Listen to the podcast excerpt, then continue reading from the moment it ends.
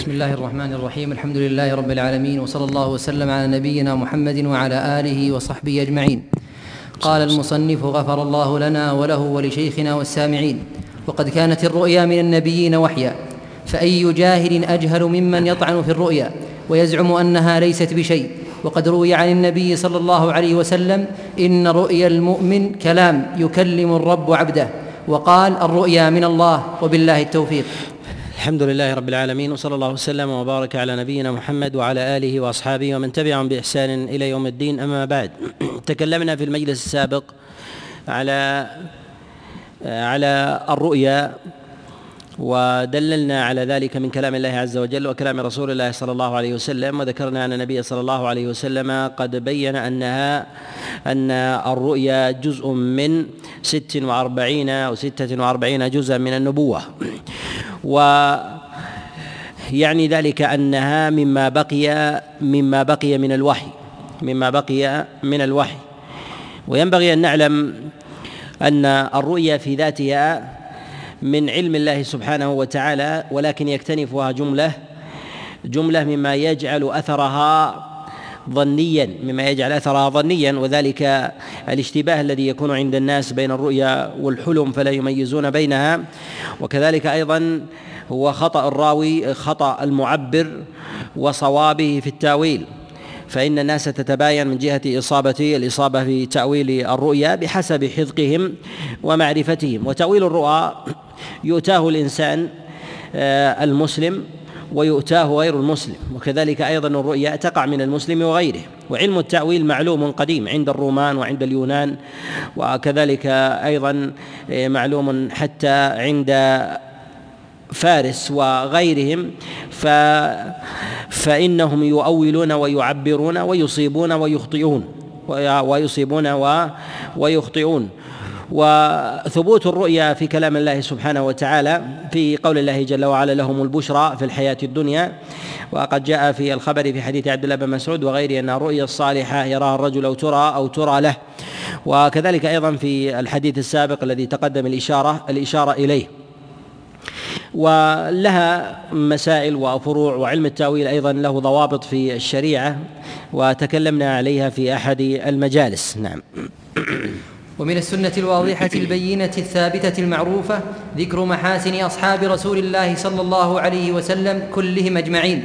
والكف عن ذكر مساوئهم والذي شجر بينهم فمن سب أصحاب رسول الله صلى الله عليه وسلم أو أحدا منهم أو طعن عليهم أو عرض بعيبهم أو عاب أحدا منهم بقليل أو كثير أو دق أو جل مما يتطرق به إلى الوقيعة في أحد منهم فهو مبتدع رافضي خبيث مخالف. وأصحاب رسول الله صلى الله عليه وسلم الذين رافقوه والمراد بالصحبة هي المرافقة. وأدناها في ذلك من جالس النبي صلى الله عليه وسلم أو أو رآه. وذلك أدنى أدنى الصحبة. وذلك أن لازم الرؤية لازم الرؤية آه، شيء أو قبس من الصحبة قبس من الصحبة. وليس المراد بذلك الرؤية البصرية ولا ولا وإنما يعلق هذا الأمر بالأغلب. وذلك أنه ربما وربما يلقى النبي صلى الله عليه وسلم من لا يراه. وذلك كالأعمى الذي يسمع ونحو ذلك فإنهم فإنهم من أصحابه إذا لقوه وهم وهم على الإسلام. وماتوا وماتوا على على ذلك فإنهم معدودين في في الصحابة. والنبي صلى الله عليه وسلم قد نهى عن التعرض لأصحابه والتنقص لهم كما جاء في حديث أبي سعيد الخدري أن النبي صلى الله عليه وسلم قال لا تسبوا أصحابي فوالذي نفسي بيده لو أنفق أحدكم مثل أحد ذهبا ما بلغ مد أحدهم ولا نصيفه.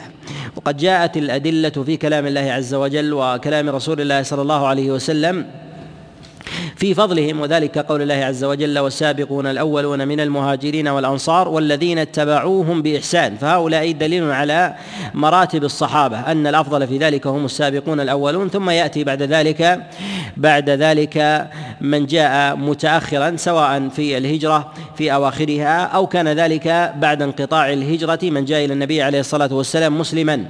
والصحابة عليهم رضوان الله تعالى على طبقات. وإجمال هذه الطبقات أنهم على طبقتين السابقون الأولون والمتأخرون والسابقون الأولون في ذلك أيضا على مراتب وكلما كان الصحابي أقدم إسلاما وثبت على إسلامه فإنه فإنه أولى فإنه أولى بالتقديم أولى بالتقديم ولهذا قدم العشر المبشرون بالجنة لاسبقيتهم في الإسلام. وكذلك أيضا فإن المهاجرين والأنصار فإن المهاجرين والأنصار يدخلون في هذا الباب من جهة من جهة تفاضلهم فيما بينهم. وذلك أن المهاجرين منهم من سبق فكانت هجرته أولى ومنهم من جاء بعد ذلك. وذلك الذين الذين هاجروا هاجروا الهجرتين وذلك إلى الحبشة وإلى المدينة. يختلفون عمن جاء عمن جاء متأخرا. كذلك أيضا من أسلم قبل إتيان النبي صلى الله عليه وسلم إلى المدينة من أهل المدينة وذلك أنه قد أسلم مع رسول الله صلى الله عليه وسلم قبل هجرته نحو سبعين رجلا. فأسلموا فجاء النبي عليه الصلاة والسلام إليهم ثم دخل أناس على الإسلام بعد بعد ذلك. فالذين أسلموا قبل ذلك هم هم أفضل ممن أسلم بعد بعد ذلك. والعلة في ذلك في تقديم السابقين الأولين على غيرهم ممن جاء بعدهم أن الذي أسلم وآمن سابقا أسلم في زمن عدم تمكين النبي صلى الله عليه وسلم. وذلك في زمن الضعف لأهل الإسلام والقوة لأهل لأهل الشرك. فالإسلام والإيمان في مثل هذا الموضع لا يمكن أن يقع في قلب الإنسان إلا إلا بيقين. فلا حظ من الدنيا يشوبه إذ لم يكن ثمة ثمة دنيا ولا أمن. وإنما كان ذلك بأيدي بأيدي المشركين. وكلما زاد التمكين زاد التمكين جاءت المرتبة بعد بعد ذلك. وهكذا في فضل أصحاب رسول الله صلى الله عليه وسلم. وجاءت الأدلة في الآيات في فضل الصحابة على على سبيل العموم على سبيل العموم وجاءت أدلة في تفضيل الصحابة على سبيل على سبيل التفصيل وجاءت أدلة في فضل الصحابة على سبيل التعيين. جاءت إجمال وذلك بفضل بفضل الصحابة عليهم رضوان الله تعالى عموما. وجاءت الأدلة في فضلهم على على التفصيل كالسابقين الأولين من المهاجرين والأنصار. وكذلك أيضا الذين بايعوا رسول الله صلى الله عليه وسلم تحت الشجرة فهذا من التفصيل من غير تعيين. وجاءت أدلة بالتعيين وجاءت أدلة بالتعيين. ولهذا نقول إن الأدلة التي تدل على التفضيل بالتعيين لا تغلب على الأدلة التي جاءت جاءت بالإجمال. فقد يدل الدليل على فضل أحد من الصحابة بعينه من المتأخرين من المتأخرين ولا يأتي دليل على فضل أحد من الصحابة من السابقين. وذلك لي لكثرتهم ووفرتهم. وإنما قام الدليل لبعض الصحابة ممن كان ممن كان متأخرا. وأما بالنسبة للإجمال فإن الصحابة عليهم رضوان الله تعالى جميعا جميعا لهم فضل في هذه الأمة ولهم فضل عليها أيضا وذلك لأنهم هم نقلة الوحي.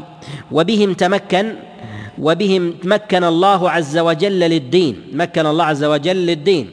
بل إن مقام الواحد منهم لحظة مع رسول الله صلى الله عليه وسلم خير من اعمار من أعمار أفراد المتأخرين وذلك أن الصحابة عليهم رضوان الله حينما كانوا مع رسول الله صلى الله عليه وسلم. ولو لم يستشهدوا أو يقتلوا معه أو لم يشارك بعض أفرادهم وأحادهم معه مثلا في قتال لما فيهم مثلا من الأعمى وما فيهم مثلا من الاعرج أو ما فيهم مثلا من المعذور ممن لم يفرض عليه جهاد أو قتال كالنساء ونحو ذلك.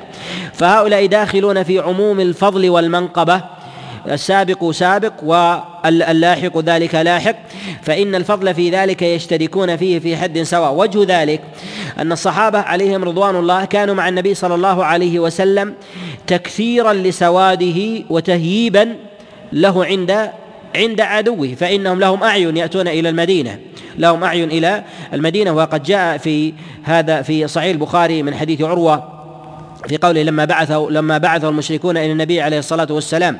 ورجع إلى قومه فقال لقد لقيت ملوك فارس والروم فما الله ما رايت ما رأيت أقواما يعظمون أحدا كما يعظم أصحاب محمد محمدا. وهذا نوع من من التهييب وتكثير السواد. فهذا النقل لمن جاء بعدهم لمن جاء لمن جاء لمن كان خلفهم تهييب لرسول الله صلى الله عليه وسلم. ولهذا يقع بعض أهل البدع يقول ما هي منقبة فلان؟ نقول وجوده بجوار النبي وفي المدينة يسمع ويطيع لرسول الله صلى الله عليه وسلم ويهيب الأقوام عنه خير من مقام المتعبدين بعد ذلك. قرونا طويلة قرونا طويلة.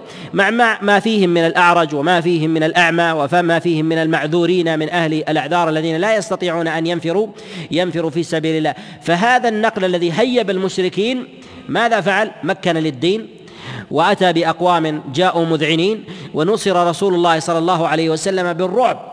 ولهذا البحث في تفصيل فضائل الصحابة بأعيانهم والوقف على فضلهم بالتماس الدليل هذا من طرائق المبتدعة الضالين. هذا من طرائق المبتدعة الضالين. ولهذا نقول تكثير السواد منقبة وفضل عظيم. تكثير السواد منقبة وفضل عظيم لهؤلاء الصحابة عليهم رضوان الله حينما انتظموا حول رسول الله واجتمعوا وكونوا هذا الكيان وهذا التمكين في زمن النبي صلى الله عليه وسلم. ولهذا أطلق الله عز وجل فضلهم من غير من غير تفصيل فرضي الله عنهم ورضوا ورضوا عنه فهذا فهذا تمام الفضل. ولهذا النبي صلى الله عليه وسلم أطلق كما جاء في حديث أبي موسى في صحيح الإمام مسلم في قول النبي عليه الصلاة والسلام أصحابي أمنة لأمتي فإذا ذهب أصحابي أتى أمتي أتى أمتي ما يوعدون. أتى أمتي ما يوعدون وما يوعدون مما يقع من الفتن والاختلاف والفرقة ونحو ذلك من الشقاق. ولهذا الصحابة عليهم رضوان الله تعالى هم أهدى الناس هم أهدى الناس وأبصر الناس بالحق والأدلة في فضله من كلام الله عز وجل وكذلك أيضا من كلام رسول الله صلى الله عليه وسلم متواترة مستفيضة والوقيعة فيهم بلمزهم أو تعييرهم مما هو فيهم مما مما هو فيهم سواء كان ذلك من من أمور الخلقة أو الخلق. وذلك ذمهم وتنقصهم أو تعييرهم أو ذكر ذلك آه، فيهم آه، على سبيل على سبيل النقد أو الجرح. هذا هذا محرم وهو ابتداع. ولو ذكر الإنسان عيبا في أحد من أصحاب رسول الله صلى الله عليه وسلم وهو موجود ومسلم ولكن ذكره على سبيل العيب كان يقول فلان أعمى أو فلان أعرج أو فلان فيه كذا وفيه كذا. فنقول ليسوا على أمر واحد من جهة من جهة خلقة البدن وليسوا على مرتبة واحدة من جهة كمال كمال الخلق فهم على مراتب كمراتبهم في أبواب الإيمان. ولكن أدنى الصحابة مرتبة هو خير من أكمل ممن جاء ممن جاء بعدهم.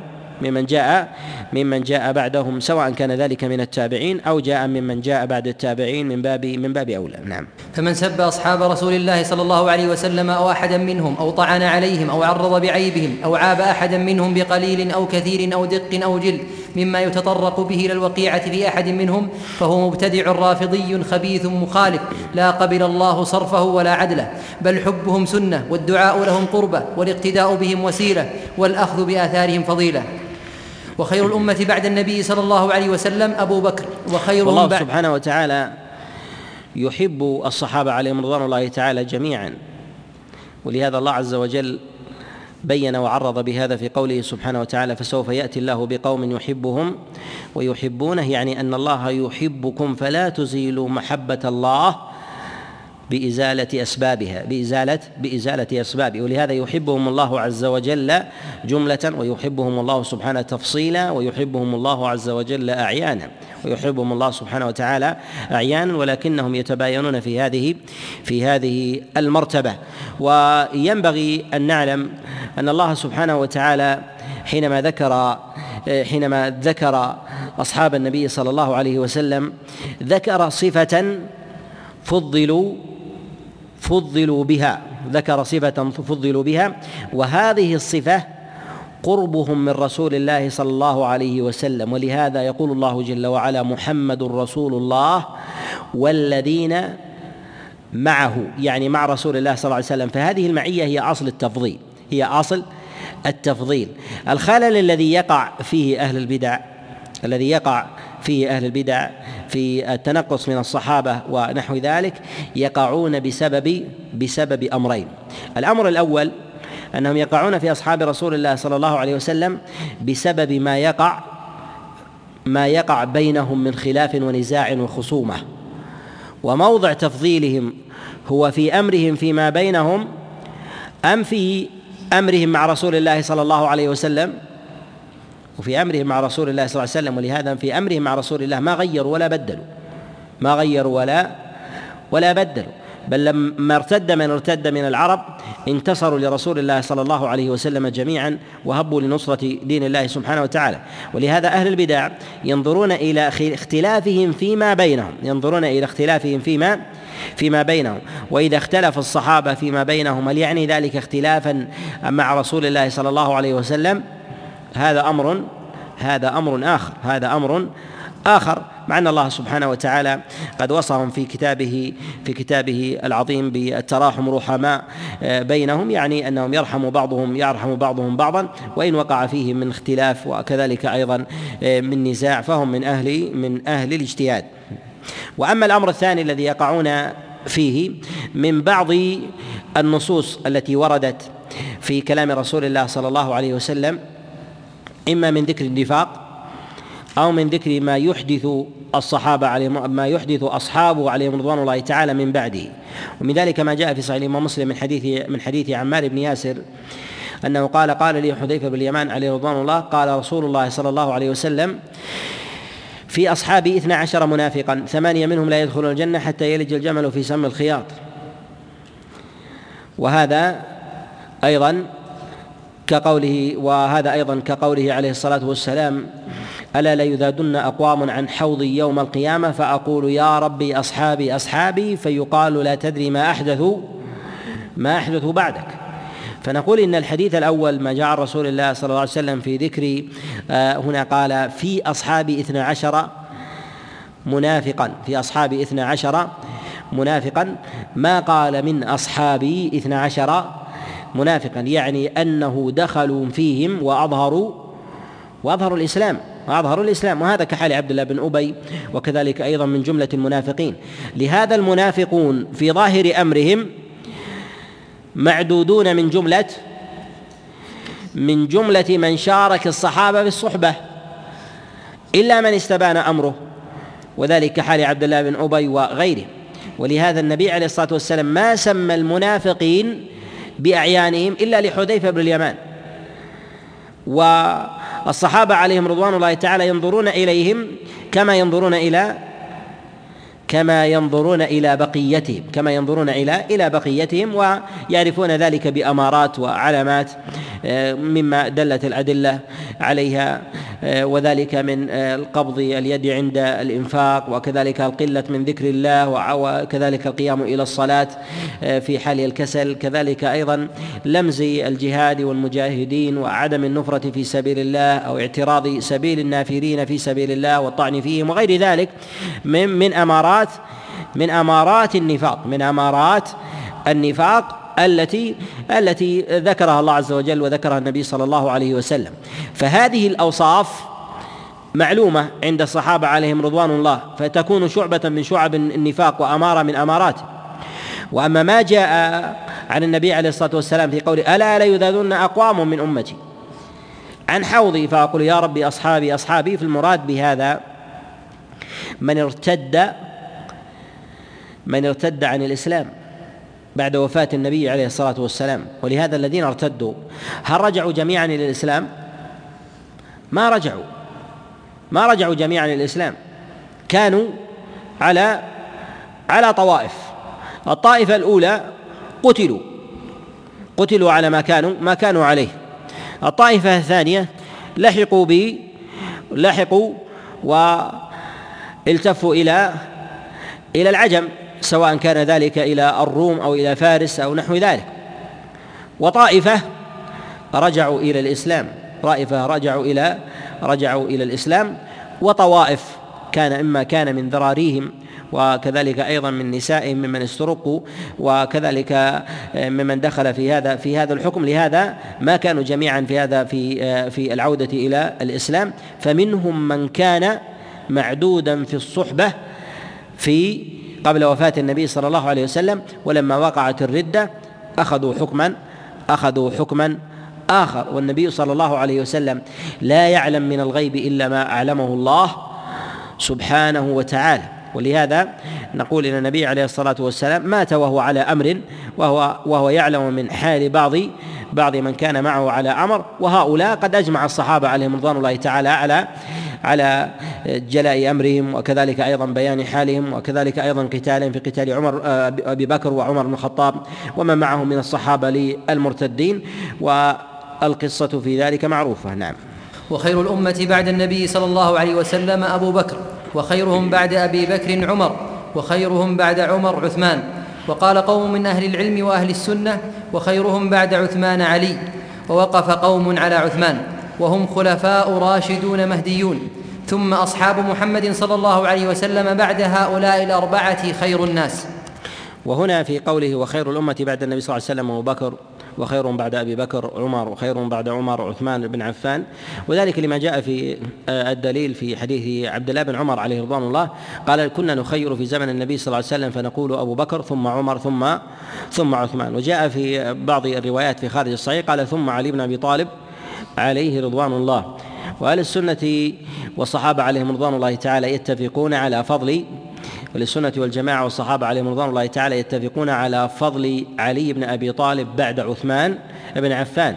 وأن فضل الصحابة فيما بينهم آه، أعني الخلفاء الراشدين هو بفضلهم في ترتيب صحبتهم في ترتيب صحبتهم والفضائل في فضل أبي بكر متواترة آه، منها ما جاء في القرآن ومنها ما جاء في السنة وكذلك أيضا في عمر بن الخطاب عليه رضوان الله تعالى تواتر فضله في السنة وكذلك عثمان بن عفان عليه رضوان الله وعلي بن أبي طالب. فكان هؤلاء الخلفاء الراشدون الأربعة هم خير الصحابة. اثنان منهم بناتهم تحت النبي عليه الصلاة والسلام واثنان منهم بنات النبي تحت تحتهم. فأبو بكر وعمر بنتيهما تحت النبي صلى الله عليه وسلم و وبنتي النبي صلى الله عليه وسلم تحت عثمان وعلي بن أبي طالب عليه رضوان الله فتزوج عثمان بن عفان ابنتي رسول الله صلى الله عليه وسلم واحدة بعد أخرى وتزوج علي بن أبي طالب عليه رضوان الله فاطمة بنت رسول الله صلى الله عليه وسلم وهذا أيضا من مناقب من مناقب فضلهم.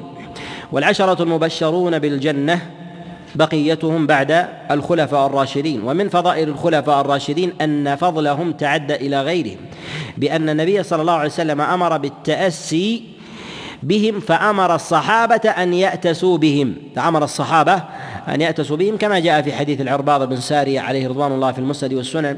قال النبي عليه الصلاة والسلام عليكم بسنتي وسنة الخلفاء الراشدين. فهو يخاطب الصحابة يخاطب الصحابة عليهم رضوان الله عليكم بسنتي وسنة الخلفاء الراشدين المهديين من بعد تمسكوا بها وعضوا عليها بالنواجد ويدخل في هذا الخطاب ضمنا من جاء بعدهم من التابعين وأتباعهم وأئمة وكذلك أمة محمد فيما فيما بعد بعد ذلك. نعم. لا يجوز لأحد أن يذكر شيئا من مساوئهم ولا يطعن على أحد منهم بعيب ولا بنقص ولا وقيعة. فمن فعل ذلك فالواجب على السلطان تأديبه وعقوبته. ليس له أن يعفو بل يعاقبه ثم يستتيبه. فإن تاب قبل منه وإن لم يتب أعاد عليه العقوبة. ثم خلده في الحبس حتى يتوب ويراجع. فهذه السنة في أصحاب محمد صلى الله عليه وسلم. والمراد بذلك في قوله هذه السنة في أصحاب محمد صلى الله عليه وسلم يعني ما كان منها ما جاء رسول الله صلى الله عليه وسلم ومنها ما كان هديا مطروقا عند أئمة الإسلام من الخلفاء الراشدين ومن أمراء الإسلام والخلفاء بعد الخلفاء الراشدين ممن جروا على هذا على هذا العمل من التأديب والزجر لمن اعتدى على رسول أصحاب رسول الله صلى الله عليه وسلم. ومن وقع في أصحاب رسول الله صلى الله عليه وسلم نقول إنه على على أحوال ثلاثة. الحالة الأولى أن يقع على فرد بعينه أن يقع على فرد بعينه منهم. وهذا الفرد نقول إنه لا يخلو لا يخلو من حالين. الحالة الأولى ممن تواتر فضله في الشرع وتزكيته فإذا طعن فيما تواتر الدليل فيه فهو كافر ولو كان واحدا ولو كان ولو كان واحدا. وذلك الذي يطعن بعرض عائشة عليها رضوان الله تعالى فيتهمها بالفجور أو يتهمها بالفاحشة أو نحو ذلك. فهذا يعد كافرا لأن الدليل قد تواتر بخلاف ذلك أن الدليل قد تواتر بخلاف بخلاف ذلك. وهو مرتد بفعله ذلك يقتل يقتل ردة. يقتل ردة وخلاف العلماء عليهم رحمة الله تعالى في استتابته في استتابته معروف. والحالة الثانية إذا كان الفرد منهم لم يتواتر الدليل لم يتواتر الدليل بفضل أمر فيه أو بفضله. فيكون ذلك بدعة فيكون الوقوع فيه فيه بدعة. وذلك كبعض أحاد الصحابة عليهم رضوان الله تعالى ممن يقع فيه ويلمزه أو نحو ذلك أو يتكلم بصفة من صفاته لم يدل الدليل على على نفيها تواترا لم يدل الدليل على نفيها تواترا. وذلك أن الأصل في الصحابة عليهم رضوان الله تعالى هو كمال كمال الفضل كمال الفضل. لكن الدليل ما دل على أفرادهم مثلا بالكرم وما دل على جميع أفرادهم مثلا بالرفق أو نحو ذلك. فإذا وصف أحد من الناس احدا من الصحابة عليهم رضوان الله بعينه ممن لم يدل الدليل متواترا بعينه على هذه الصفة فوصفه مثلا بالبخل أو وصفه ب بعدم الرفق أو نحو ذلك من من الألفاظ من الألفاظ والمذام. فهذا فهذا بدعة فهذا بدعة. ثالثة من الأحوال في الوقوع في أصحاب رسول الله صلى الله عليه وسلم أن يقع في طائفة منهم أن يقع في طائفة في طائفة منهم. الحالة الأولى أن يقع في فرد. يقول إذا وقع في طائفة منهم وليس وليس من هؤلاء من ثبت من ثبت النص متواترا فيه فجاء أحد بنفيه أو جاء أحد بمخالفته وذلك كالذي يتكلم مثلا على جماعة من الصحابة عليهم رضوان الله تعالى أو فئة كأن يقول أبناء فلان من الصحابة أو مثلا من شارك في في آه، في قضية كذا أو في فعل كذا أو نحو ذلك فهذا يتكلم على جماعة هذا يتكلم على جماعة بعينها. فهذه الجماعة نقول إذا لم يدل الدليل متواترا عليهم أو على بعض أفرادهم بفضل أو ببيان أو ببيان خصلة من خصال الخير فيهم على سبيل التعيين فلم يأتي الإنسان بنفي ما تواتر الدليل فيه فنقول حينئذ أن هذا يدخل في الابتداع يدخل هذا في الابتداع. وأما إذا وقع فيهم مما لم يدل الدليل متواترا مما لم يدل الدليل متواترا فيه فهذا يدخل في البدعة ومن وقع في شيء متواترا فيه فقد وقع في الكفر وقع في الكفر. الثالثة الذي يقع فيهم جميعا الذي يقع فيهم جميعا أو في أغلبهم وأكثرهم. فهذا كفر بالإجماع فهذا كفر بالإجماع. الذي يقول الصحابة فيهم جبن أو فيهم خوف أو فيهم حقد أو بخل أو غير ذلك من خصال الذم من خصال الذم. فضلا عمن يتكلم في الصحابة بالتفسيق والتضليل والتكفير وغير ذلك وغير ذلك. فهذا كافر بإجماع بإجماع الأمة. قد حكى الإجماع على ذلك جماعة من العلماء كالإمام أحمد وإسحاق بن راهوية و ابن العربي وغيرهم من أئمة من أئمة الإسلام على أن من وقع في الصحابة على سبيل الإجمال أو على أكثرهم فقد وقع في الكفر. والسبب ذلك أنه ما وقع فيهم أو في أكثرهم إلا لأمر قد اشتركوا فيه فهم لا يشتركون بنسب ولا يشتركون بسبب ولا يشتركون بخلقة واحدة ولا بلون واحد ولا بلون واحد ولا في بلدة واحدة وهم أوزاع وهم أوزاع منهم المكي ومنهم المدني ومنهم القرشي ومنهم من غير من غير قريش. وذلك من أسلم وجهينة وغير ذلك من قبائل وتميم وقبائل وقبائل العرب.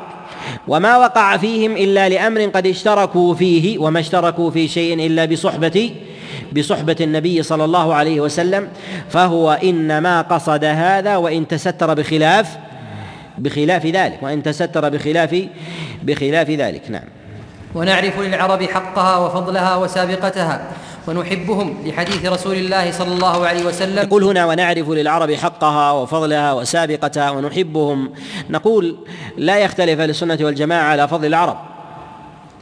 على فضل العرب. وهذا وهذا محل محل اتفاق على أن العرب أفضل من غيرهم. وقد جاء في ذلك أحاديث عن رسول الله صلى الله عليه وسلم.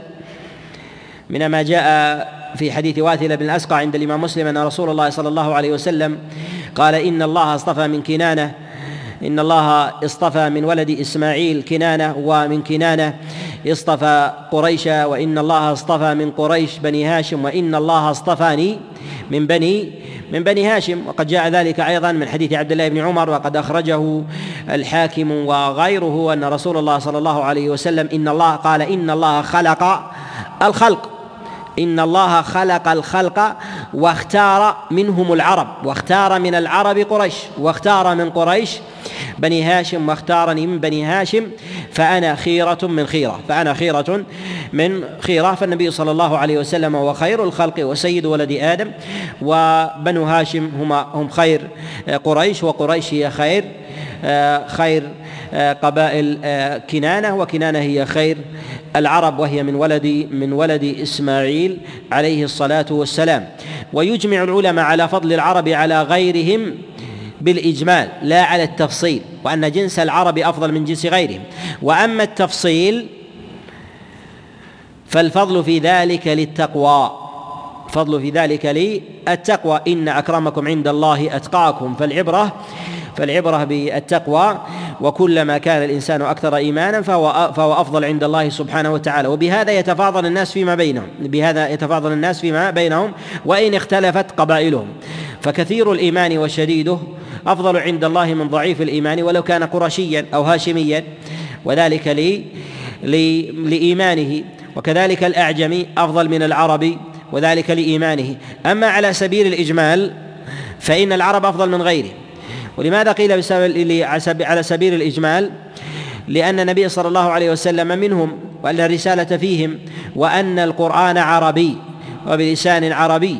وكذلك أيضا أن أكثر العرب أو جل العرب مسلمون أن جل العرب مسلمون بخلاف غيرهم بخلاف غيرهم. فإن الإسلام فيهم يختلف عن العرب عن العرب وفرة. ولهذا من فضائل قريش أن الله سبحانه وتعالى جعل الخلفاء الراشدين الأربعة من قريش. وكذلك أيضا العشرة المبشرين بالجنة عليهم رضوان الله تعالى. نقول إن فضائل العرب في هذا كثيرة وقد جاءت فيها الأدلة عن رسول الله صلى الله عليه وسلم. والعرب كما لا يخفى هي على أنواع ثلاثة. النوع الأول هي العرب البائدة ومنهم عاد وثمود وغيرهم. وهؤلاء قد بادوا منهم من هلك بعقاب الله سبحانه وتعالى له كعاد وثمود. ومنهم من اختلط بغيرهم من قبائل من قبائل العرب. والعرب العاربة هم أبناء يعرب ابن قحطان أبناء يعرب ابن قحطان فهؤلاء هم أصل أصل العرب. والثالثة هم العرب المستعربة وهم من ولد إسماعيل وهم من ولد من ولد إسماعيل. وإنما سموا بالعرب المستعربة أنهم ما كانوا عربا أقحاحا أصلا. وإنما زاوجوا العرب فأخذوا العربية منهم فإسماعيل ابن إبراهيم عليه السلام لم يكن عربيا يتكلم العربية أصلا حتى تزوج من العرب العاربة فأخذ اللسان منهم فبقي اللسان اللسان فيهم فبقي اللسان فيهم ومنهم كنانة ومنهم كذلك أيضا قريش اليوم من القرب من العرب المستعربة لا من العرب العاربة. ونحبهم لحديث رسول الله صلى الله عليه وسلم حب العرب إيمان وبغضهم نفاق. ولا نقول بقول الشعوبية يقول هنا لي نحبهم لحديث رسول الله صلى الله عليه وسلم حب العرب إيمان وبغضهم نفاق. الحديث قد أخرجه الحاكم في المستدرك وكذلك أيضا قد جاء عند العقيل أيضا في الضعفاء من حديث الهيثم بن جماز عن ثابت عن أنس بن مالك عن رسول الله صلى الله عليه وسلم. أنا أرى في الحاشية يقول هيثم بن حماد خطأ. الهيثم بن جماز الهيثم بن جماز البصري وليس الهيثم بن حماد. وهذا الحديث آه، حديث ضعيف ولا يثبت ويكفي في ذلك الأحاديث الأخرى التي جاءت في هذا في هذا الباب من حديث واثل بن الاسقع وكذلك أيضا من حديث عبد الله بن عمر عليه رضوان الله. ولا نقول بقول الشعوبية وأراذل الموالي الذين لا يحبون العرب ولا يقرون لهم بفضل. يقول ولا نقول ولا نقول بقول الشعوبية وأراذل الموالي الذين لا يحبون العرب ولا يقرون لهم بفضل. وذلك لما انتشر الإسلام. إنما كان ابتداءه ب بالعرب فجعلهم الله عز وجل سببا في في نشر في نشر الإسلام. وقاموا بأمر الله سبحانه وتعالى فانتشر ودخل الناس افواجا في في دين الله سواء كانوا ذلك كان ذلك من فارس والروم أو غيرهم من وغيرهم من العجم أو غيرهم من من العجم. دخلوا في دين الله سبحانه وتعالى فلما دخلوا آه، وقع في أنفسهم من فضل أو تفاضل العرب أو نحو ذلك فتكلموا على على عدم فضل جنس العرب على غيرهم حتى بلغ ببعضهم أنه يقول إن فضل العجم أن العجم أفضل من العرب أن جنس العجم أفضل من العرب. فسموا شعوبية الذين يعظمون الشعوب الأخرى على العرب. وهذه الطائفة ظهرت في آه، في زمن بني أمية في زمن بني بني أمية وانتشرت وقويت شوكتها في دولة بني العباس. وقويت الدعوة إليها والتأصيل لها والتدليل في ذلك أيضا من عموم الأدلة من كلام الله وكلام رسول الله صلى الله عليه وسلم. ولا شك أن من يقول بفضل جنس العجم على جنس العرب أنه مبتدع أو من قال بعدم فضل العرب على غيرهم أنه مبتدع. لماذا؟ يكفي في هذا أن في هذا تنقيصا للسان العربي الذي هو لسان الذي به به نطق القرآن. وكذلك أيضا النبي صلى الله عليه وسلم وهو خير وصفوه وصفوة العرب وإنما فضلت العرب لأجل هذا. فما فضلت العرب لأجل ذاتها وأبشارها وبقعتها وأرضها وأوطانها أو نحو ذلك وإنما فضلت لأسباب شرعية. إنما فضلت لاسباب لأسباب شرعية ومن هذه الأسباب أو من أعظمها هذا الكتاب العظيم الذي حفظه الله سبحانه وتعالى وجعله بلسان عربي مبين وأن الله عز وجل اختار لهذه الرسالة النبي صلى الله عليه وسلم وهو وهو إمام وهو سيد ولد آدم عليه الصلاة والسلام. نعم. ولا نقول بقول الشعوبية وأراضي الموالي الذين لا يحبون العرب ولا يقرون لهم بفضل فإن قولهم بدعة وخلاف. ومن حرم المكاسب والتجارات وطلب الماء وطلب المال من وجوهها ومن حرم المكاسب والتجارات وطلب المال من وجوهها فقد جهل وأخطأ وخالف. بل المكاسب من وجوهها حلال قد أحله الله ورسوله والعلماء من الأمة. فالرجل ينبغي له أن يسعى على نفسه وعياله. وهنا في تفضيل العرب في تفضيل العرب ليس المراد بذلك هي القبائل وإنما المراد بذلك من تكلم باللسان العربي وأقام في بلدان العرب وسكنها. فيسمى عربي فيسمى عربي. ولهذا يذكر العلماء عليهم رحمة الله في من ينطبق عليه الفضل للعربية الذي يتكلم بلسان الذي يتكلم بلسان عربي يتكلم بلسان عربي. وأن يكون في بلد وأن يكون في بلد العرب والإسلام لا في بلد لا في بلد الكفر. ولهذا الذي يتكلم بغير اللسان العربي ولو كان نسبه عربي لا يدخل في الفضل لأنه إنما فضل لأجل لسانه فضل لأسباب ومنها لأجل لسانه وترك اللسان العربي إلى العجمة ترك اللسان العربي إلى إلى العجمة. ومن كان أصله أعجميا ثم سكن في بلدان العرب وتكلم العربية كما يتكلمون ودخل الإسلام ودخل الإسلام فيدخل في هذا في هذا الباب. ولهذا العرب المستعربة ما كانت تتكلم العربية أصلا. ما كانت تتكلم العربية أصلا. ولهذا إسماعيل بن إبراهيم عليه السلام إنما تزوج من من ذرية يعرب بن قحطان. ويعرب بن قحطان هو أصل العرب وما كان يتكلم العربية.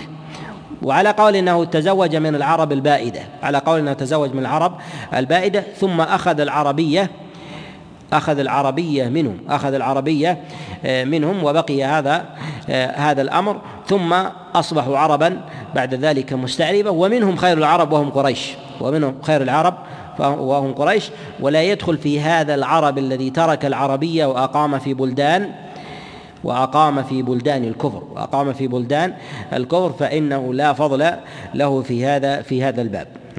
ومن حرم المكاسب والتجارات وطلب المال من وجوهها فقد جهل وأخطأ وخالف.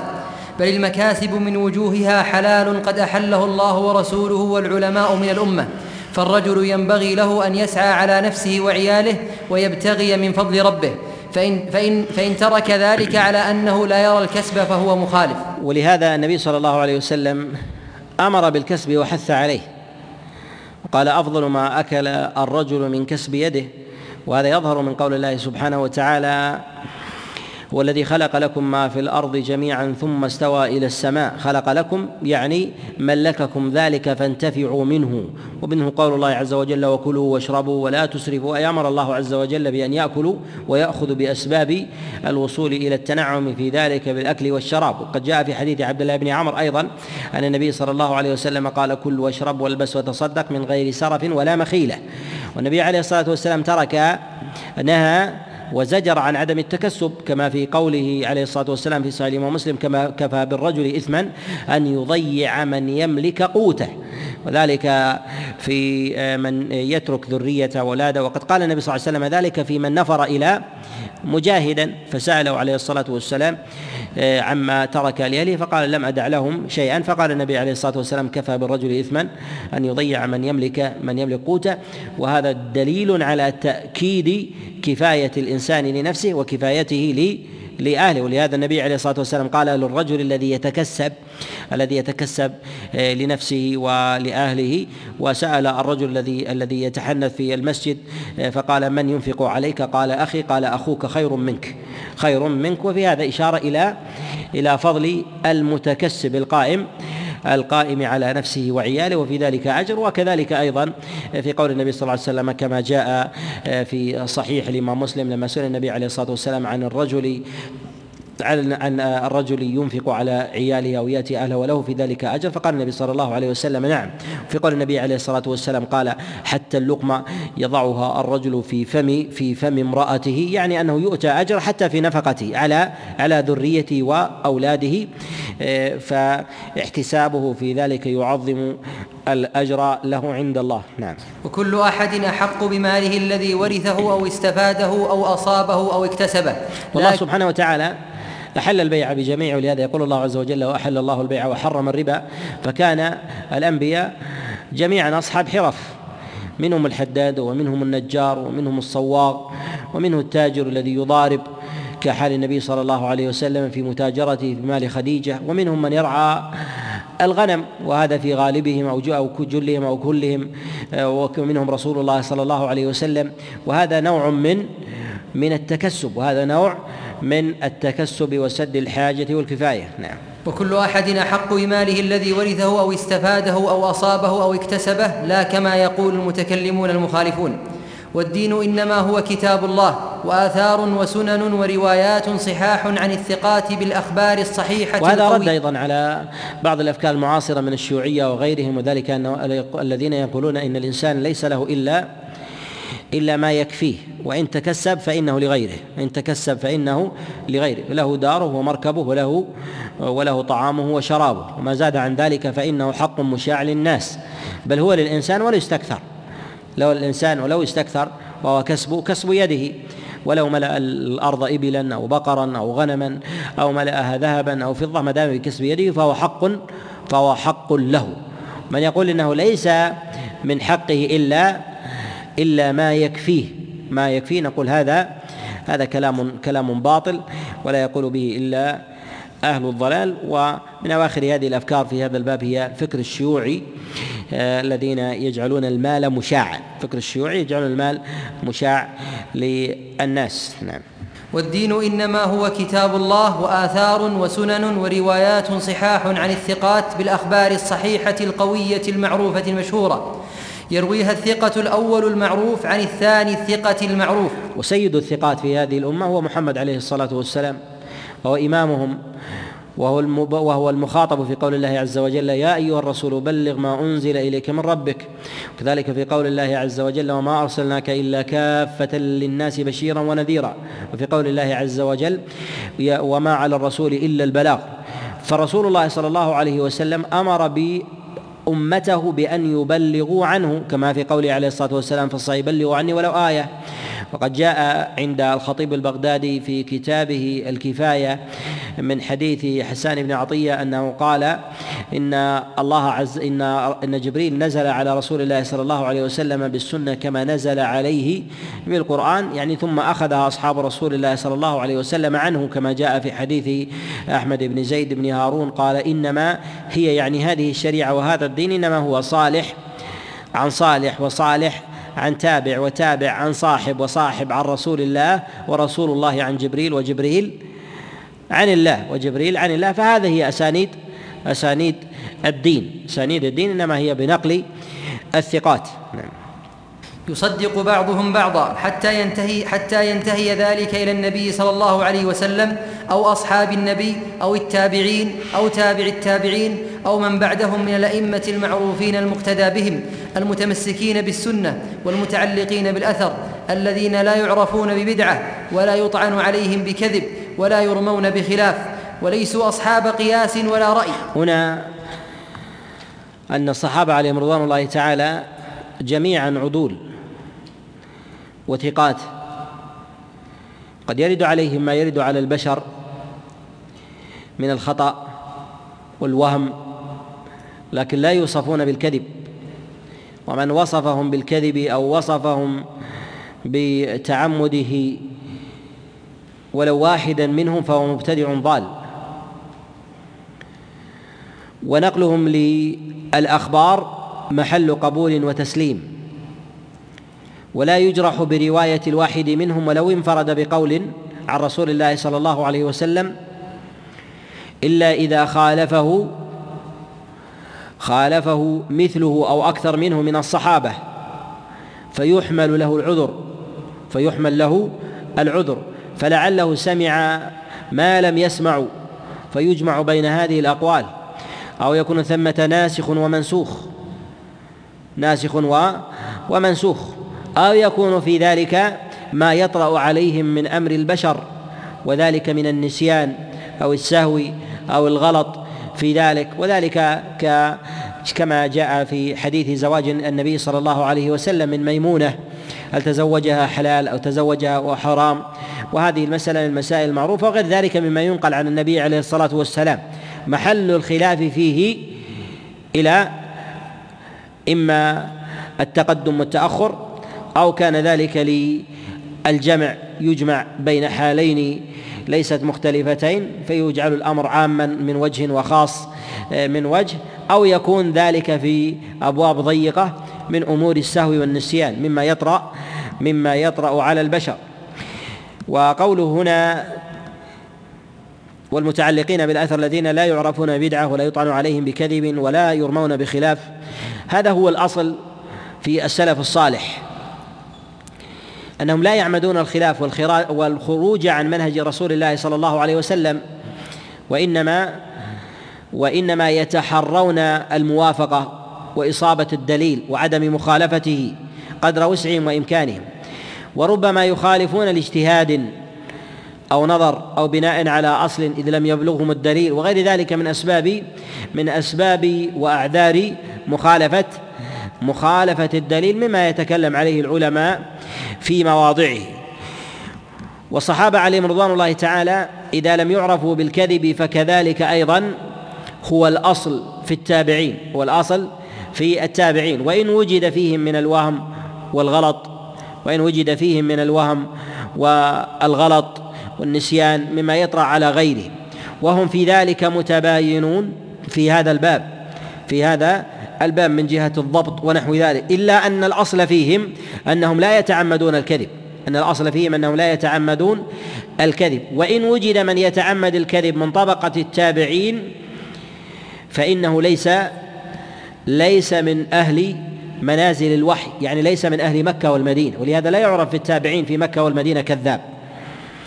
وإنما يوجد في هذا من يندرج في هذه الطبقة في غير الحجاز في غير الحجاز بل لا يوجد في التابعين من أهل مكة والمدينة من أهلها غير الواردين إليها من وصف ببدعة من وصف ببدعة وإنما وردت إليهم من غيرهم وإنما وردت إليهم من غيرهم وهذا يدل على نقاء ذلك الجيل وصفائه ويكفي ذلك ما جاء النبي عليه الصلاة والسلام في حديث عمران وكذلك حديث عبد الله بن مسعود وغيره أن النبي عليه الصلاة والسلام قال خير الناس قرني ثم الذين يلونهم ثم الذين يلونهم. نعم. وليسوا أصحاب قياس ولا رأي لأن القياس في الدين باطل والرأي كذلك وأفضل منه. وأصحاب هنا في قوله وليسوا بأصحاب رأي ولا قياس. الرأي في ذلك أن يأخذ الإنسان بما يراه من غير دليل. والقياس هو نوع من أنواع الرأي والرأي في ذلك أعم الراي في ذلك في ذلك أعم.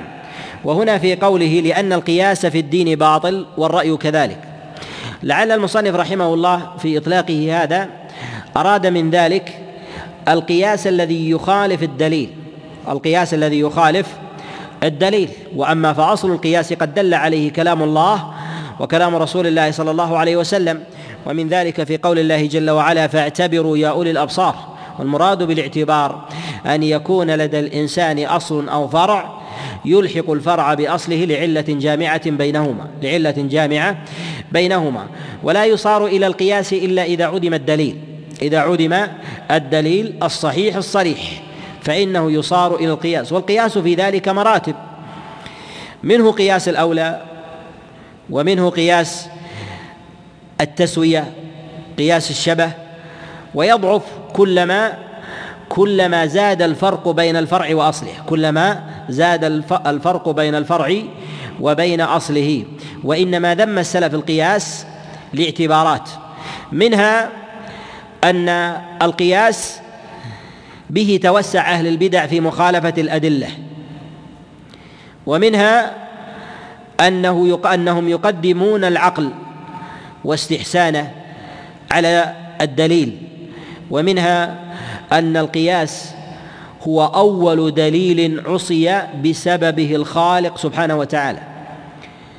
أول دليل استدل به على الخالق في مخالفة أمره هو دليل إبليس. ولهذا لما أمر الله عز وجل أمر الله عز وجل إبليس أن يسجد لآدم مع الملائكة امتنع من ذلك. بالقياس. قال أنا خير منه خلقتني من نار وخلقته من طين. فرجع إلى أصل الخلقة قال فالنار خير من الطين فالاولى أن يسجد لي لا أن أسجد له. وهذا يتضمن مع كونه يتضمن الكبر فإنه يتضمن القياس كذلك. يتضمن القياس. وإن كان أصل القياس هو أصل القياس في مخالفة الدليل هو الكبر. وإنما اتخذ الدليل هنا ليمرر كبره عليه. وهنا في أمر الله عز وجل للمفضول للفاضل أن يسجد للمفضول بأي حال على التسليم بالفضل أو التفاضل بين النار والتراب. هل يعني من ذلك أن يخالف الإنسان أمر الله؟ ولهذا أمر الله عز وجل بالسجود بسجود الإنسان جهة الكعبة والكعبة حجارة الكعبة حجارة وأيها أفضل الإنسان أم الحجارة؟ الإنسان. وأمر بتقبيل الحجر الأسود كما يقول عمر بن الخطاب كان يقبله ويقول والله إني لأعلم أنك حجر لا تضر ولا تنفع. وانظروا الامتثال والعبودية. قال ولولا أني رأيت رسول الله صلى الله عليه وسلم يقبلك ما قبلتك. يعني غاية الامتثال في هذا لله لله سبحانه وتعالى.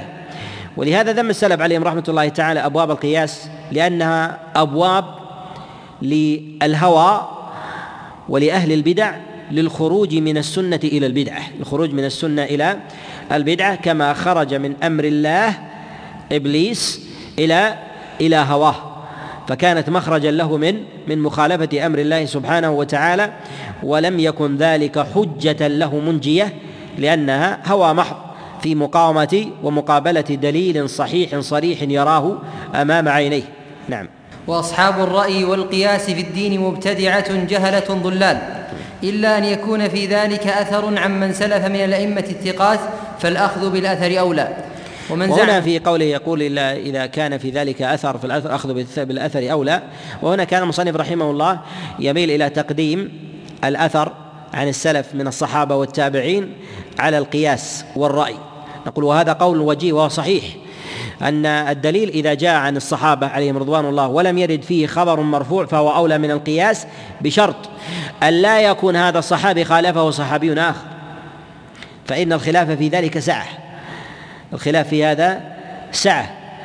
وكذلك أيضا عن التابعين إذا روى التابعي عن الصحابي إذا روى التابعي قولا أو روي عن التابعي قولا من الأقوال.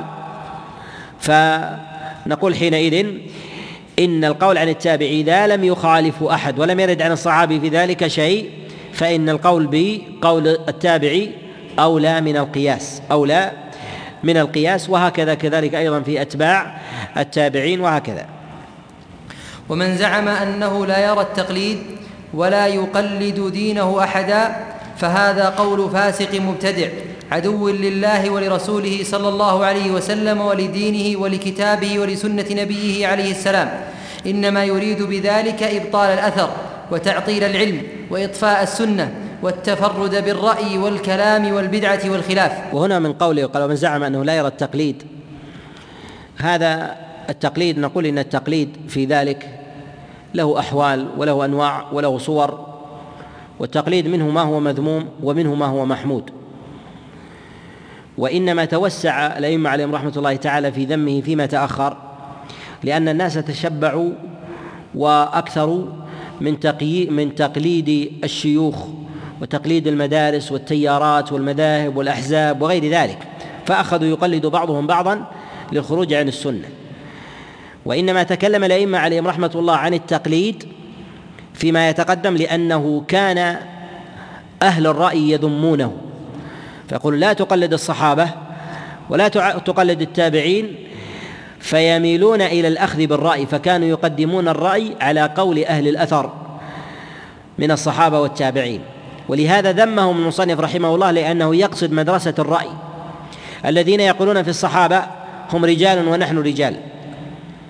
والنبي صلى الله عليه وسلم بين الفرق بين هاتين المدرستين.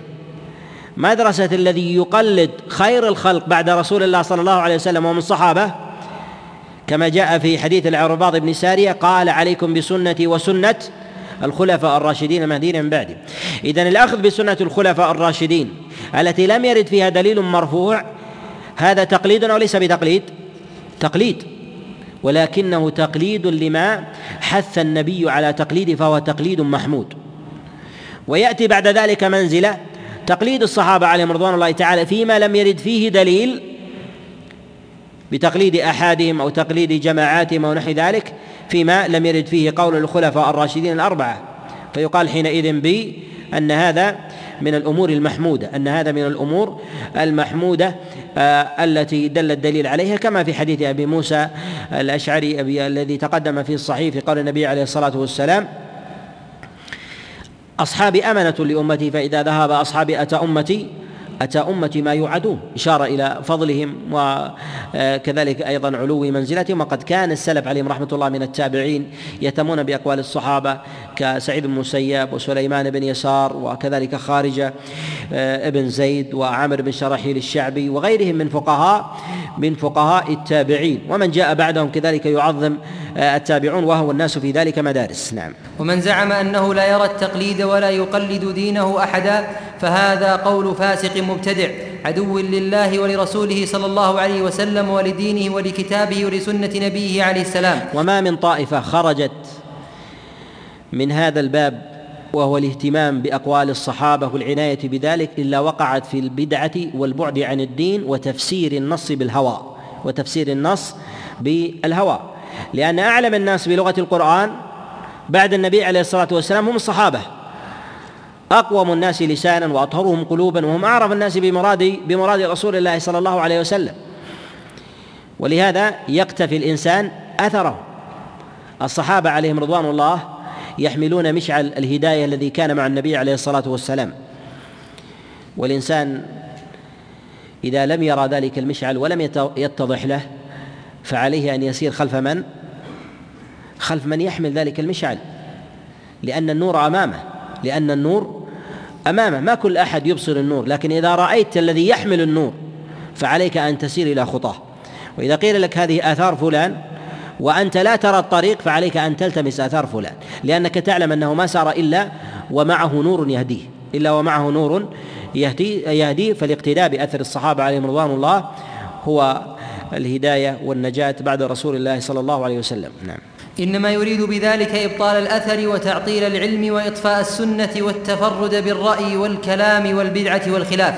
فعلى قائل هذا القول لعنة الله والملائكة والناس أجمعين. فهذا من أخبث قول المبتدعة وأقربها إلى الضلالة والردى. بل هو ضلالة. وهذا إنما يذكر المصنف رحمه الله ما يستحضر من أهل البدع والضلال الذين يخالفون الدليل ويخالفون أقوال الصحابة بقوله نحن رجال وهم رجال فيأتون بقول من البدعه والتأويل وغير ذلك. ولهذا إنما قالوا ببعض البدع بقولهم إن القرآن مخلوق. قالوا ما قال الصحابة إنه ليس بمخلوق؟ فأخذوا يحيدون بذلك وترك وترك ما جاء من أدلة صريحة في هذا في القرآن فأخذوا يتعولونه ويحرفونه عن عن مراده. نعم. زعم أنه لا يرى التقليد وقد قلد دينه أبا حنيفة وبشر المريسي وأصحابه. المريسي. وأبا حنيفة وبشر المريسي وأصحابه. فأي عدو لدين الله أعدى ممن يريد أن يطفئ السنن ويبطل الآثار والروايات؟ ويزعم أنه لا يرى التقليد وقد قلد دينه من قد سم من قد سميت لك وهم أئمة الضلال ورؤوس البدع وقادة المخالفين. وهذه المدرسة التي أشار إليها المصنف رحمه الله ما يتعلق بمدرسة الرأي في الكوفة وضرب لها مثالا بأبي حنيفة رحمه الله وضرب لي المدرسة في أبواب الرأي في أبواب الاعتقاد. وأكثر خطأ أهل الرأي في مدرسة الكوفة إنما هو في في الفروع إنما هو في الفروع ولهذا فرق بين بين الإمام أبي حنيفة رحمه الله وبين مدرسة بشر المريسي. بشر المريسي ضلاله في أبواب الرأي في مسائل العقائد وما يتعلق مدرسة أهل الرأي في أبواب آه، الفقه إنما هو في مسائل لفرعيات الدين وفرق بين هاتين. ما يتعلق بهاتين المدرستين وهي مدرسة الرأي والقياس في أبواب العقائد وفي أبواب وفي أبواب الفروع. إنما غلب على مدرسة أبي حنيفة رحمه الله الرأي والقياس في أبواب الفروع فكانت اهون من المدارس الأخرى التي دخلت في أبواب الرأي والقياس في أبواب في أبواب العقائد. فدخلوا في أمور القياس فعطلوا و أو شبهوا ومثلوا أو كيفوا وغير ذلك مما يتعلق بمسائل العقائد في أبواب الصفات أو كان ذلك من من أمور الضلال والبدعة آه، في أبواب مسائل الربوبية وغير ذلك وذلك بالتوسل بالأولياء والتعلق بهم والتعلق بالأقطاب والأوتاد وغير ذلك من المسائل من المسائل المعلومة التي ظهرت في هذا البدع بسبب إدخال الرأي بسبب إدخال الرأي كبدعة القدر. ومن قال بها من معبد الجهني ومن جاء بعده في هذه المدرسة وكذلك بدعة الجبرية وكذلك أيضا المعطلة وغير ذلك هذا بسبب إدخالهم الرأي في مسائل في مسائل العقائد في مسائل العقائد.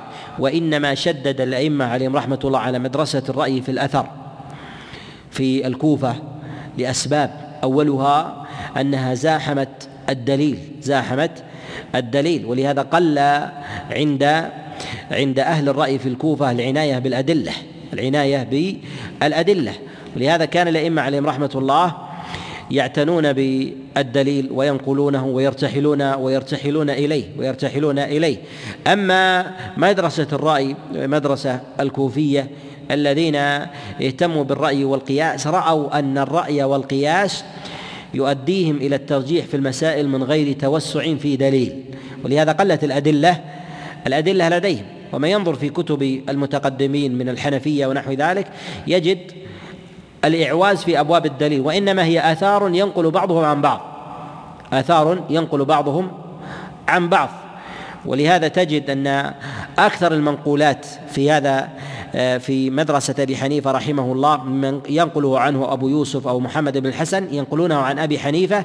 إنما هي آثار موقوفة إما تنتهي إلى أصحاب عبد الله بن مسعود كعلقمة والأسود وأبي الأحوص أو مثلا عن إبراهيم النخعي أو عن حماد بن أبي سليمان. فامتداد المدرسة في هذا هو توسع من كان بعد عبد الله بن مسعود عليه رضوان الله تعالى بقياس أقواله وآرائه وتوسعهم في هذا الأمر.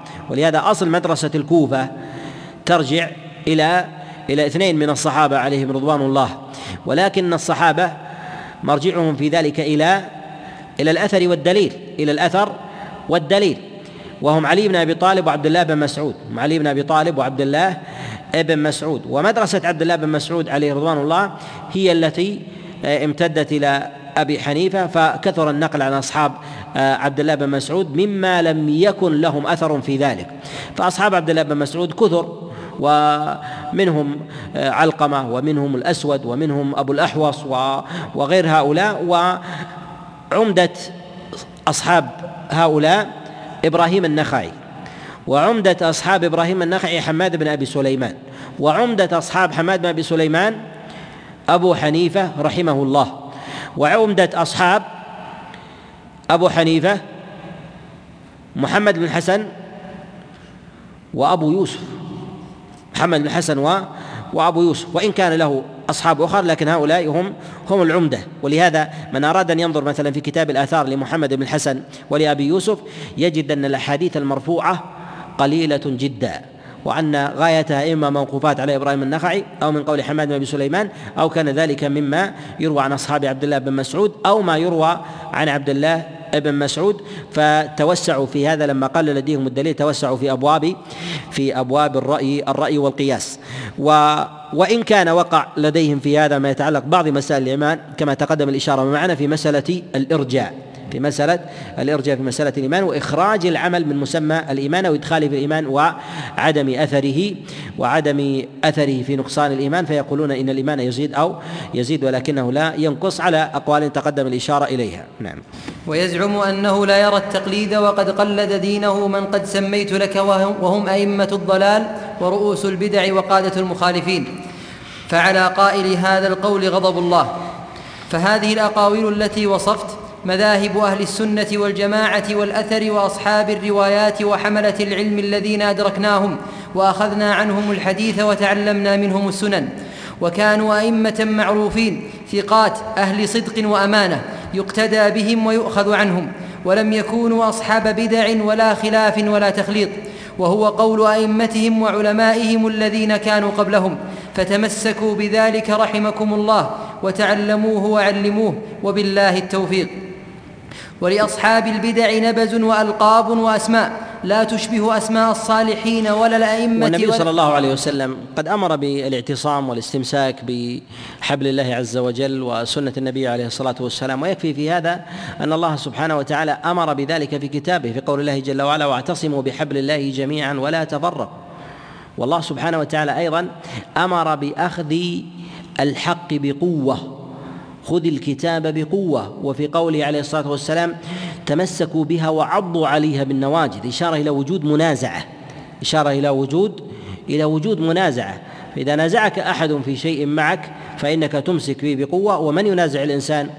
البدعة أهل البدع والأهواء كذلك أيضا الفساق. وكذلك أيضا أعداء الدين من اليهود والنصارى وغيرهم من المنافقين.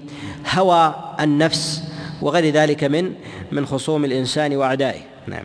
ولأصحاب البدع نبز وألقاب وأسماء لا تشبه أسماء الصالحين ولا الأئمة ولا العلماء من أمة محمد صلى الله عليه وسلم.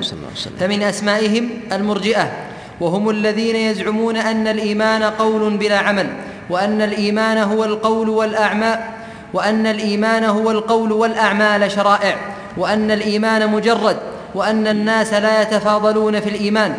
وأن إيمانهم وإيمان الملائكة والأنبياء واحد وأن الإيمان لا يزيد ولا ينقص وأن الإيمان ليس فيه استثناء وأن من آمن بلسانه ولم يعمل فهو مؤمن حقا وأنهم مؤمنون عند الله بلا استثناء. هذا كله قول المرجئة وهو أخبث الأقاويل وأضله وأبعده من الهدى. وهذه الطوائف التي يذكرها المصنف ومنها المرجئة وذلك أنه يذكر الآن المخالفين يذكر الطوائف المخالفة بعدما قرر عقائد الحق وكذلك عقائد العقائد المخالفة للحق. فهو لما قرر الإيمان ذكر بعض أقاويل المرجئة وهنا بدأ يذكرهم على سبيل بدأ يذكرهم على سبيل التفصيل. وذكره لهم على سبيل التفصيل بالأسماء والاصطلاح في مسائل في مسائل الفرق والطوائف لا يعني لا يعني ذلك أن هذا خارج عما سبق فهو تبع لما سبق من تفصيل في مسائل العقائد فكأنه يعيد الأقوال ولكن ينسبها إلى أصحابها. يعيد الأقوال وينسبها إلى إلى أصحابه من هذه الطوائف وهذا كله تقدم معنا. ولهذا نقرأ ما يأتي بإذن الله ونعلق تعليقا في هذا يسير لأنه قد تقدم تقريره في هذا في هذا الباب. نعم. والقدرية هم الذين يزعمون أن إليهم الاستطاعة والمشيئة والقدرة وأنهم يملكون لأنفسهم الخير والشر والضر والنفع والطاعة والمعصية والهدى والضلالة وأن العباد يعملون بدءا من أنفسهم من غير أن يكون من غير أن يكون سبق لهم ذلك في علم الله. وقولهم يضارع قول المجوسية والنصرانية وهو أصل الزندقة. وذلك أن القدرية منها طوائف آه، هجرت آه، القول وذلك الذين ينفون علم الله سبحانه وتعالى ويقولون إن الله عز وجل لا يعلم الشيء إلا بعد حدوثه وهذه من الطوائف المندثرة. والطائفه الثانية وهي الموجودة التي تقول بأن الله سبحانه وتعالى لم يقدر ولكنه يعلم فعلمه سابق إلا أن الله سبحانه وتعالى لم يقدر هذه الأشياء. على العباد لم يقدر على الأشياء العباد فهم يفعلون ما يريدون وليس لله عز وجل في ذلك مشيئة ولا ولا إرادة. وهذا كله ضلال. إن الطائفة الثانية يخاف من من الأولى. نعم. والمعتزلة وهم يقولون قول القدرية ويدينون بدينهم. سموا بالاعتزال لاعتزالهم منهج الحق وهم أتباع واصل بن عطا وعمرو بن عبيد. المعتزلي واختلف في أصل التسمية وتعليلها. نظر في ذلك أنهم اعتزلوا مجلس المناظرة سواء كان ذلك الحسن البصري وينسب لغيره ولكن نقول إن هذا هو أصل التسمية أنهم اعتزلوا الحق وابتعدوا عنه. نعم. ويكذبون بعذاب القبر والشفاعة والحوض ولا يرون الصلاة خلف أحد من أهل القبلة ولا الجمعة إلا من كان على مثل رأيهم وهواهم. ويزعمون أن أعمال العباد ليست في اللوح المحفوظ. وهذا أيضا تقدم الإشارة إليه. المعتزله على أيضا طوائف وأنواع وهي مدرسة المتكلمين سواء كان ذلك من أهل الاعتزال أو كان ذلك من الأشاعرة وغيرهم. والمعتزلة أيضا توسعت وتنوعت ثمة اعتزال منشأه الدليل منشأه الاشتباه في الدليل وثمة اعتزال منشأه منشأه الهوى المتدثر بالعقل المتدثر بالعقل. وتوسعت مدرسة الاعتقال حتى الاعتزال حتى أصبحت في زماننا مدرسة عقلية مدرسة عقلية وقلل لديهم الاستناد إلى الدليل. نعم. والبكرية وهم قدرية. وتكلم تقدم معنا أيضا الإشارة إلى هذه الأبواب التي ذكرها المصنف رحمه الله وإنما ينسب الأقوال السابقة التي تقدمت إلى إلى أصحابها في آخر الرسالة. نعم. والبكرية وهم قدرية وهم أصحاب الحبة والقيراط والدانق يزعمون أن من أخذ حبة أو قيراطا أو دانقا حراما فهو كافر وقولهم يظاهر قول الخوارج. في هذا هم على طوائف الخوارج في هذا على طوائف وإنما موضع صراعهم حينما أصلوا الباطل في مسألة آه، في مسألة تكفير صاحب الكبيرة اختلفوا في الكبيرة وحدها وضابطها وهم على طوائف منهم طوائف مندثرة. منهم طوائف مندثرة لا تنتسب إلى هذا الاسم وفي ظني أن من هذه الطوائف أيضا هذه الطائفة وهي أتباع بكر بن أخت عبد الواحد بن آه، بن زيد ومنهم من يعتقد هذه العقيدة وهم موجودون الآن وهم موجودون الآن يقولون بهذا القول. وذلك أنهم يكفرون حتى ببعض الذنوب اليسيرة حتى من الخوارج اليوم من يكفر من يأخذ شعرة من لحيته. شعرة واحدة. وذلك أنهم حينما اختلفوا في حلق اللحية هل هو من الكبائر أو ليس من الكبائر؟ قال بعضهم إنه من الكبائر فيكفر. ومن قالوا من الكبائر قالوا ما حد حلق اللحية أو الأخذ منها؟ اختلفوا في هذا الحد. وغلاتهم في ذلك قال هو أخذ كل شيء من اللحية وأخذ منها. أخذ أخذ منها وداخل في هذا الحكم. ولهم فتاوى موجودة أيضا حتى في مسألة أخذ الشعرة. الشعرة من الوجه أن من أخذها متعمدا فهو فهو كافر. وإنما الخلاف عندهم هو في حد الكبيرة. إنما الخلاف عندهم هو في حد الكبيرة وضابطها هم بين متوسعين وبين وبين متخففين في هذا الباب. نعم. والجهمية أعداء الله هم الذين يزعمون أن القرآن مخلوق وأن الله لم يكلم موسى وأن الله لا يتكلم ولا يرى ولا يعرف لله مكان وليس لله عرش ولا كرسي. وكلام كثير أكره حكايته وهم كفار زنادقة أعداء لله فاحذروهم. وهذا أيضا تقدم الإشارة إلى الكلام على هذه العقائد وفسادها وقبحها وشناعتها وبشاعتها وشدة قبح نسبتها أيضا إلى الشريعة فضلا أن تنسب إلى إلى الله سبحانه وتعالى تصريحا. وتقدم الإشارة أيضا الإشارة إلى أصل هذه العقيدة وأن الجهم بن صفوان إنما أخذ عقيدته من الجعد بن درهم والجاهد بن درهم أخذها من بيان بن سمعان وبيان بن سمعان أخذها من طالوت وهو ابن ابن أخت لبيد بن الأعصم.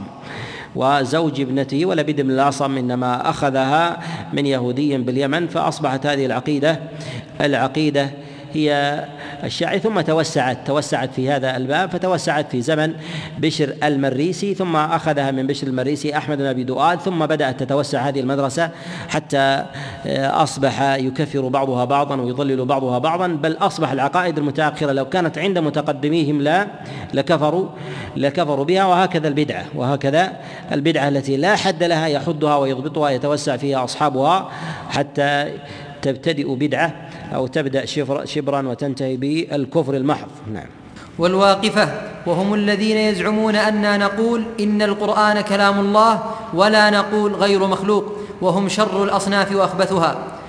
واللفظية وهم الذين يزعمون أننا نقول إن القرآن كلام الله ولكن ألفاظنا بالقرآن وتلاوتنا وقراءتنا له مخلوقة وهم جهمية فساق والرافضة الذين يتبرؤون من أصحاب وتقدم الكلام معنا على على كلام الله والطوائف المخالفة في هذا فهو الآن يجدد نسبتها إلى أصحابها. نعم.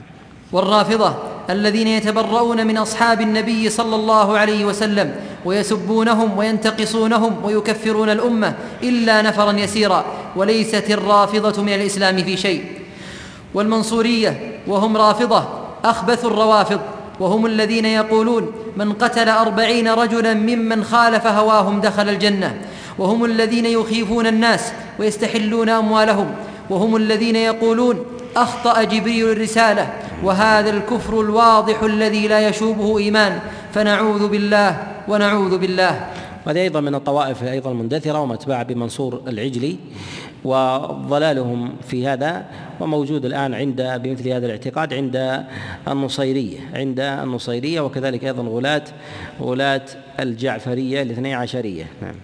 والسبئية وهم رافضة كذابون وهم قريب ممن ذكرت مخالفون للأمة والرافضة أسوأ أثرا في الإسلام من أهل الكفر من أهل الحرب. وصنف من الرافضة يقولون علي في السحاب. ويقولون علي يبعث قبل يوم القيامة وهذا كله أشد الطوائف كفرا من الطوائف المنتسبة للإسلام طائفتان الرافضة والجهمية وشد الطوائف الطوائف في الكفر شد الطوائف في الكفر وليسوا من من من الفرق الثلاثة والسبعين. قطعا كما نص على هذا غير واحد من السلف كسفيان وكذلك أسباط وغيرهم من السلف وأشار إلى هذا أيضا الإمام أحمد رحمه الله فيما نقله عنه ابن عبد الله نعم. وصنف من الرافضة يقولون علي في السحاب ويقولون علي يبعث قبل يوم القيامة وهذا كله كذب. علي في السحاب ومن النصيرية ومن النصيرية الذين يقولون علي في السحاب. نعم. وهذا كله كذب وزور وبهتان. والزيدية وهم رافضة. وهم الذين يتبرؤون من عثمان وطلحة والزبير وعائشة ويرون القتال مع كل من خرج من ولد علي برا كان أو فاجرا حتى يغلب أو يغلب. والزيدية على مرحلتين الزيدية المتقدمة وهي ما قصدها المصنف. الزيدية المتأخرة هي أخف من هذا وخلافه في ذلك هو في تقديم علي بن أبي طالب عليه رضوان الله تعالى على عثمان مع الترضي على أبي بكر وعمر عليهم رضوان الله. وهذا هو الغالب وهي مدرسة. الآن امتزجت مع مذهب الأشاعرة من جهة العقائد وامتزجت في مذهب الشافعية من جهة من جهة الفقه. ومواضعها الآن ومجامعها يغلب يغلب في اليمن. نعم. والحسينية هم يقولون قول الزيدية والشيعة وهم فيما زعموا وهم فيما زعموا ينتحلون حب آل محمد دون الناس وكذبوا. بل هم خاصة المبغضون لأهل محمد دون الناس. إنما شيعة آل محمد المتقون أهل السنة والأثر من كانوا وحيث كانوا الذين يحبون آل محمد وجميع أصحاب محمد ولا يذكرون أحدا منهم بسوء ولا عيب ولا منقصه فمن ذكر أحدا من أصحاب محمد عليه السلام بسوء أو طعن عليه بعيب أو تبرأ من أحد منهم أو سبهم أو عرض بسبهم وشتمهم فهو رافضي مخالف خبيث ضال. وأما الخوارج فمرقوا من الدين وفارقوا الملة وتمردوا على الإسلام وشذوا عن الجماعة وضلوا عن سبيل الهدى وخرجوا على السلطان والأئمة وسلوا السيف على الأمة واستحلوا دماءهم وأموالهم وأكفروا من خالفهم إلا من قال بقولهم وكان على مثل رأيهم وثبت معهم في دار ضلالتهم وهم يشتمون أصحاب محمد عليه السلام وأصهاره وأختانه ويتبرؤون منهم ويرمونهم بالكفر والعظائم ويرون خلافهم في شرائع الدين وسنن الإسلام ولا يؤمنون بعذاب القبر ولا الحوض ولا الشفاعة ولا يخرجون أحدا من أهل النار وهم يقولون من كذب كذبة أو أتى صغيرة أو كبيرة من الذنوب فمات من غير توبة فهو كافر في النار خالدا فيها أبدا وهم يقولون بقول البكرية في الحبة والقيراط وهم قدرية جهمية مرجئة رافضة ولا يرون جماعة تقدم إلا معنا أيضا الإشارة إلى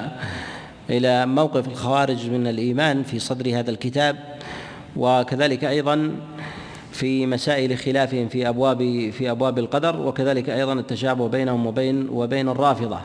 ولهم أسماء يسمون بالمارقة وذلك قول النبي عليه الصلاة والسلام يمرقون من الدين كما يمرق السهم من الرمية. يسمون أيضا بالحرورية لأنهم سكنوا حوراء. كما جاء في حديث عائشة على رضوان الله تعالى لما سألت المرأة قال نقضي الصيام ولا نقضي نقضي الصيام ولا نقضي الصلاة. فلما رأتها تقضي الصلاة قالت حرورية أنت لأنهم أخذوا بالعقل في مقابل النص فمالوا إلى الترهيب حتى دفعهم ذلك إلى عمل ما لا يعمل. ما لا يعمل أو ما أمر الشارع بخلافه فأدخلوا مكان من الاستثناء في مخالف في مخالفة الدليل. ويسمون أيضا بالمحكمة. وذلك أنهم يرفضون الحكمين ويقولون لا حكم إلا لله. يقولون لا حكم إلا لله. وسموا بالخوارج خروجهم على علي بن أبي طالب عليه رضوان الله. وقيل إنهم سموا بالخوارج خروجهم على الدليل. وقيل إنهم سموا بالخوارج لاستباحتهم الدماء بالخروج على الحاكم المسلم الظالم. نعم.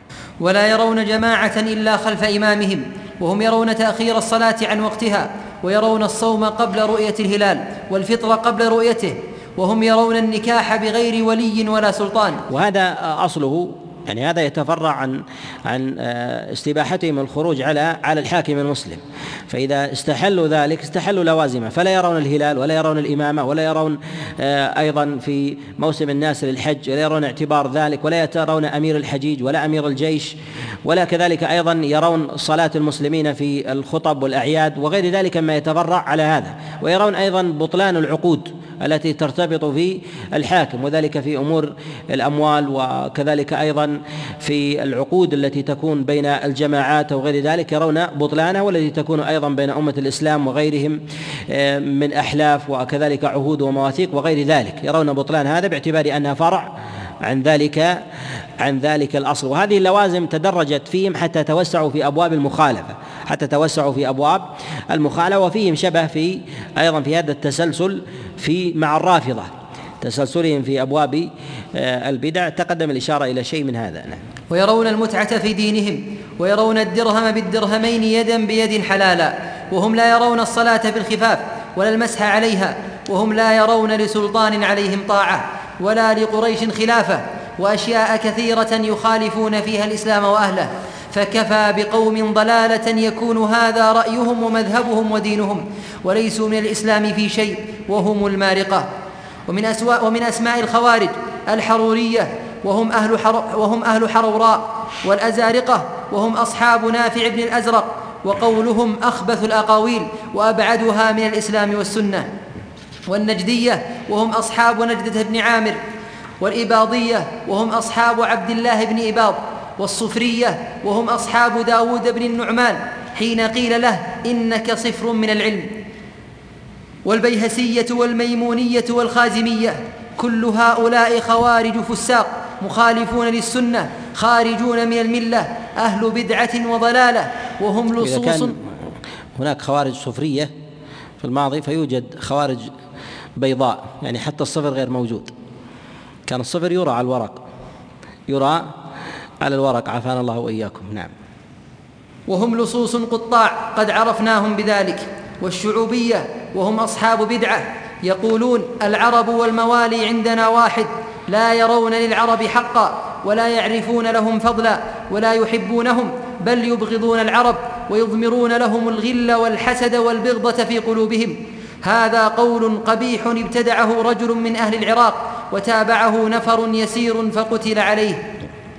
وأصحاب الرأي وهم مبتدعة ضلال أعداء السنة والأثر يرون الدين رايا وقياسا واستحسانا وهم يخالفون الآثار ويبطلون الحديث ويردون على الرسول ويتخذون أبا حنيفة ومن قال بقوله إماما يدينون بدينهم ويقولون بقولهم فأي ضلالة بأبين مما قال بهذا أو كان على مثل هذا؟ يترك قول الرسول وأصحابه ويتبع رأي أبي حنيفة وأصحابه فكفى بهذا غيا وطغيانا وردا. والولاية بدعة والبراءة بدعة وهم يقولون نتولى فلانا ونبرأ من فلان وهذا القول بدعة فاحذروه. فمن قال بشيء من هذه الأقاويل أو رآها أو هويها أو رضيها أو أحبها فقد خالف السنة وخرج من الجماعة وترك الأثر وقال بالخلاف ودخل في البدعة وزال عن الطريق وما توفيقنا إلا بالله عليه توكلنا وبه استعنا ولا حول ولا قوة إلا بالله. وقد أحدث أهل الأهواء هذا تقدم الكلام عليه على الشعوبية وتاريخها وكذلك أيضا الرأي والتاريخي الرأي العقدي والرأي الفقهي. نعم. وقد أحدث أهل الأهواء والبدع والخلاف أسماء شنيعة قبيحة فسموا بها أهل السنة يريدون بذلك عيبهم والطعن عليهم والوقيعة فيهم والإزراء بهم عند السفهاء والجهال. فأما المرجئة فإنهم يسمون أهل السنة شكاكا وكذبة المرجئة بل هم أولى بالشك وبالتكذيب. وأما القدرية فإنهم يسمونهم بذلك بسبب الاستثناء الايمان يقول أنا مؤمن إن شاء الله. نعم. وأما القدرية فإنهم يسمون أهل السنة والإثبات مجبرة وكذبت القدرية بل هم أولى بالكذب والخلاف. ألغوا قدرة الله عن خلقه وقالوا له ما ليس بأهل الله تبارك وتعالى. وأما الجهمية فإنهم يسمون أهل السنة مشبهة وكذبت الجهمية أعداء الله بل هم أولى بالتشبيه والتكذيب افتروا على الله الكذب وقالوا على الله الزور والإفك وكفروا في قولهم. وأما الرافضة فإنهم يسمون أهل السنة ناصبة وكذبت الرافضة بل هم أولى بهذا الاسم إذ ناصبوا أصحاب محمد صلى الله عليه وسلم النصب والشتم وقالوا فيهم غير الحق ونسبوهم إلى غير العدل كذبا وظلما وجرأة على الله واستخفافا بحق الرسول وهم والله أولى بالتعيير والانتقام منهم. وأما الخوارج فإنهم يسمون أهل السنة والجماعة مرجئة وكذبت الخوارج بل هم المرجئة يزعمون أنهم على إيمان دون الناس ومن خالفهم كفار. وأما أصحاب الرأي والقياس فإنهم مشابهة الخوارج المرجئة في هذه المسألة في مسألة الإيمان أنهم يجعلون الإيمان واحد. يجعلون الإيمان واحد. إما أن يزول وإما وإما أن يبقى. فلا يرون أنه يضعف ولا ولا ينقص ولا يزيد. نعم. وأما أصحاب الرأي والقياس فإنهم يسمون أصحاب السنة نابتة. وكذب أصحاب الرأي أعداء الله بل هم النابتة. تركوا أثر الرسول وحديثه وقالوا بالرأي. وقاسوا الدين بالاستحسان وحكموا بخلاف الكتاب والسنة وهم أصحاب بدعة جهلة ضلال طلاب دنيا بالكذب والبهتان فرحم الله عبدا قال بالحق واتبع الأثر وتمسك بالسنة واقتدى بالصالحين وجانب أهل البدع وترك مجالستهم ومحادثتهم احتسابا وطلبا للقربة من الله وإعزاز دينه وما توفيقنا إلا بالله اللهم صل وسلم وبارك على نبينا محمد. والله أعلم بهذا نختم الكتاب. وما قرأناه سريعا في هذا المجلس هو تقدم في الرسالة آه، على سبيل التفصيل. فذكرها على سبيل الإجمال بنسبة الأقوال إلى أصحابها. والله أعلم وصلى الله وسلم وبارك على نبينا محمد.